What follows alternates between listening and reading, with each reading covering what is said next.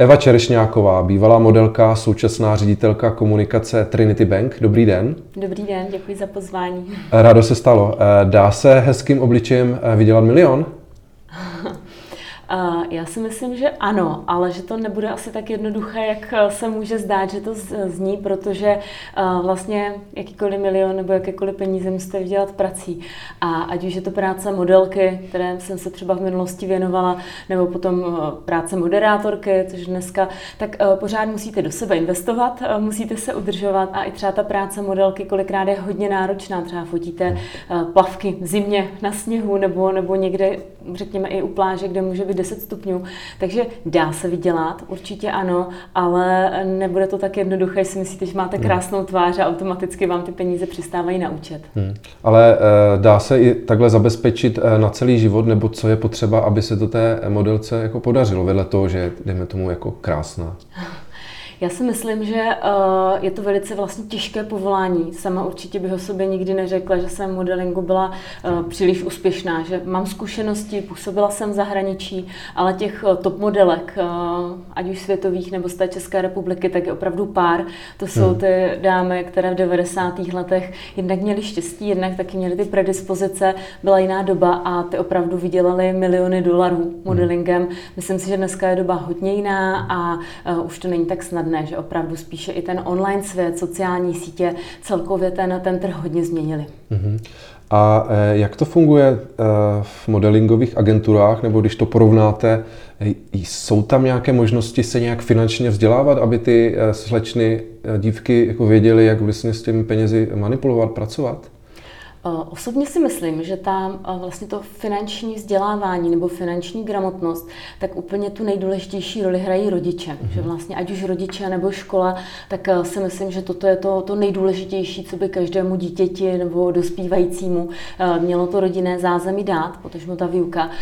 Já jsem se v modelingové agentuře s tady tím určitě nesetkala. Je to spíš, víte, že když jedete do zahraničí, dostanete nějaké týdenní kapesné, víte, že s tím musíte vít, že to máte na to jídlo, Eh, nájem vám pak třeba strhnou z, eh, z těch honorářů, které dostanete, ale to, že vám dají každé pondělí nějaké peníze, tak už nikdo neřešil, jak je utratím. Mm-hmm. A uh, já děkuji vlastně rodičům dneska za to, že mě vedli k takové té trošku spořivosti, uh, nejet vlastně od nuly k nule, ale vždycky mít trošku naspořeno a s těmi penězi pracovat. Ale určitě to nebyl svět modelingu, kde bych ty základy dostala. Jasně, takže asi to nefunguje, jak se to řeší třeba v některých sportech, že už ti sportovci rovnou mají i nebo jim eh, pomáhají nějací poradci, tak v, v tom světě modelingu asi něco podobného už taky existuje, ale není to tak, že když jedete někam do zahraničí fotit třeba, takže by a dostáváte ty peníze, takže by vám tam někdo jako nějak radil, že to asi takhle nefunguje. To určitě ne a, a hlavně si myslím, že eh, vlastně když eh, ta holka, nebo může to být samozřejmě i model, je nezletilý, tak hmm. pořád má zákonné zástupce, takže dostane nějaké drobné na to, aby si tam mohl koupit jídlo, pití, hmm. jezdit autobusem nebo taxíkem, ale potom zpátky v Čechách, eh, protože ta mateřská agentura vlastně stejně ty peníze vyplácí těm rodičům, protože mm-hmm. jsou mhm. zákonní zástupci, což si zase myslím, že je dobře, protože pokud by třeba 13-15 eh, letý eh, model, modelka přišel k větším penězům, tak je otázkou, jestli by to třeba rychle neutratil. Mm-hmm. A jak vůbec vnímáte v současnosti tyhle všechny způsoby soutěží krásy, Není už to trošku přežitek právě, už jste zmiňovala sociální sítě, není už spíš ty potenciální peníze, výdělky právě v tom online světě? Určitě ano. Slovo přežitek je hodně silné, protože pořád si myslím, že ta soutěž krásy má něco do sebe, ale jednoznačně to není to, co to bylo v těch 90. letech nebo kolem roku 2000, kdy existovaly tištěné noviny, kdy byla televize, když bylo finále Miss, tak to sledoval celý národ a vlastně další den ta holka byla na titulce, ať už to byly jakékoliv noviny, tak, tak vlastně byla na mnoha titulkách a té práce nebo příležitostí eh, nebylo tolik, nebylo tak pestrá. Byly to buď přehlídky nebo focení. Dneska už jsou to právě ty práce na sociálních sítích, influenceři, a propojování, označování, tagování. Takže vlastně to, co tehdy ta soutěž krásy přinesla, tu možnost těch eventů a focení, tak dneska už nahradilo spektrum těch sociálních hmm. sítích, online světa a myslím si, že vlastně ta soutěž mě třeba tehdy osobně lákalo to, že wow, dostanu nějaké ceny, otevřeme to dveře, dostanu se na přehlídky, kam chtějí ty holky s tím titulem. Hmm. Takže viděla jsem tam ty přidané hodnoty a dnes ta mladá generace eh, vlastně vidí ty youtubery, vidí, co oni mají a chtějí žít jejich stylem života. Už je nějaká soutěž krásy nezajímá tolik jako dřív. Hmm. A jak vy osobně vlastně vnímáte pojmy jako investice? Eh, eh, zajímáte se o to nějak? Víte, kam investovat? Řešíte to? Určitě ano, protože i když to nebyly miliony vydělané modelingem, tak samozřejmě se v branži pohybuju přes 10 let, PR, marketing, komunikace, moderování a v první krok určitě bylo to, že jsem vlastně se rozhodla jít z nájmu do vlastního bydlení. Tehdy ještě rodiče vlastně v bance podepsali, že se za mě zaručují. Nicméně to byla moje první investice. Mm. Za to jsem moc ráda, že jsem ten krok už před snad 14 lety udělala, poměrně mladá. Máte i trošku to břemeno, tu kouli mm. u té nohy, protože jsem řešila odjet studovat do zahraničí, ne, a už najednou máte ty závazky. Každopádně já si vlastně myslím, že investice do nemovitostí je jednou z nejstabilnějších investic. Potom mám třeba koupené i nějaké akcie, ale eh, pořád se dívám spíš tím směrem nemovitosti anebo investice sám do sebe, do vzdělání. Třeba hodně peněz, dá se říct, jsem utratila za jazykové kurzy zahraničí, za jazykové lektory, takže krom toho, že mě to baví, tak můžu říct, mám aktivních 5-6 eh, jazyků mm-hmm. a není to taková ta investice, že vidíte ty čísla na účtu, ale zase to můžete v budoucnosti s tím pracovat a zhodnocovat. Takže když to zhrnu, podle vás ty nejlepší Eh, investice, nebo nejlepší investice je, řekněme, nemovitost nějaká vlastní a pak, řekněme, eh, investice do toho vzdělání nebo do studia nebo do nějakých cest do zahraničí. Určitě, ty cesty, to si myslím, že je taky velice zajímavá investice, alespoň v mých očích. Procestovala jsem hodně, vždycky jsem říkala, investuju do dobrého jídla a do, do cestování.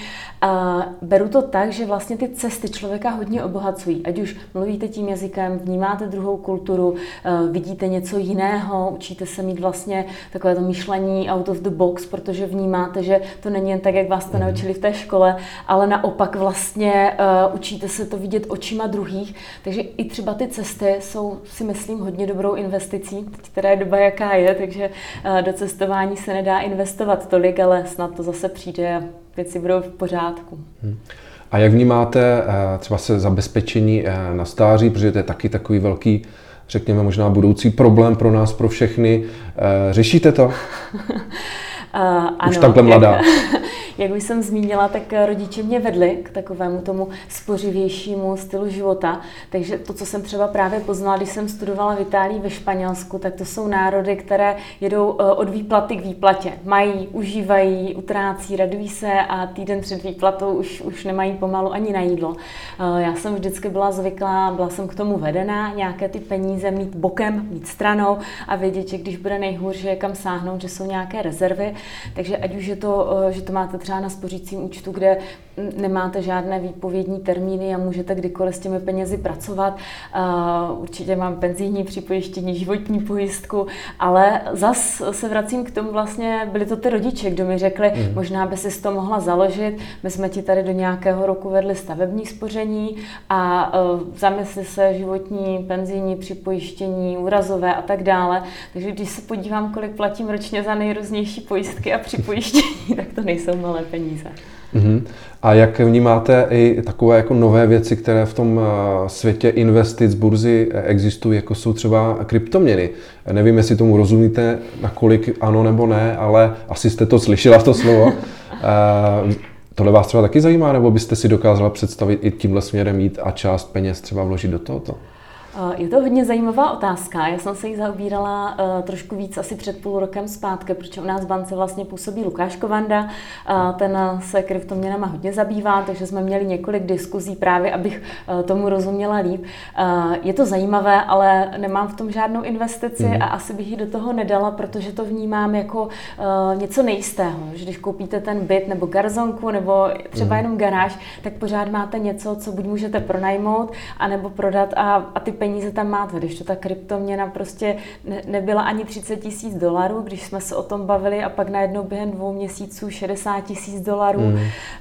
uh, se o bitcoinu, takže uh, vnímala jsem, že je to jako bublina, co se nafukuje, ale tak nezdravě, že přece musí taky splasknout. Mm, mm, mm.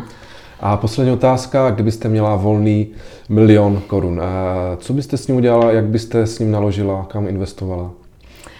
Před mnoha lety bych možná uvažovala nad nějakou garzonkou. Dneska mm. za ten milion už v, mm. v oblasti nemovitostí koupíte možná chatu někde uh, daleko. Mm. Takže na nemovitosti by to asi nestačilo, možná na nějaký základ nějaké, nějakého bytu, ale kdyby se dalo cestovat, tak já ještě pořád mám sen, než jednou budu mít děti, podniknout větší cestu, mm. ať už napříč Latinskou Amerikou nebo třeba procestovat Austrálii. Takže bych asi, neříkám, že celý milion, ale nějak nějaké větší peníze investovala hmm. do větší cesty a, a asi bych i, i nějaké peníze ptáskou, jestli bych v současné době nízkých úrokových hmm. sazeb volila spořící účet nebo, nebo jak, ale uh, Nevím, nevím. Teď jste mě zaskočil, jsem ten člověk, co spíš se dívá, jako jak s tím pracovat teď, jak to nepromarnit, ale jak z toho i mít něco pro moji radost. Dobře, eh, to byla Eva Čerešňáková, děkuji za rozhovor. Děkuji také.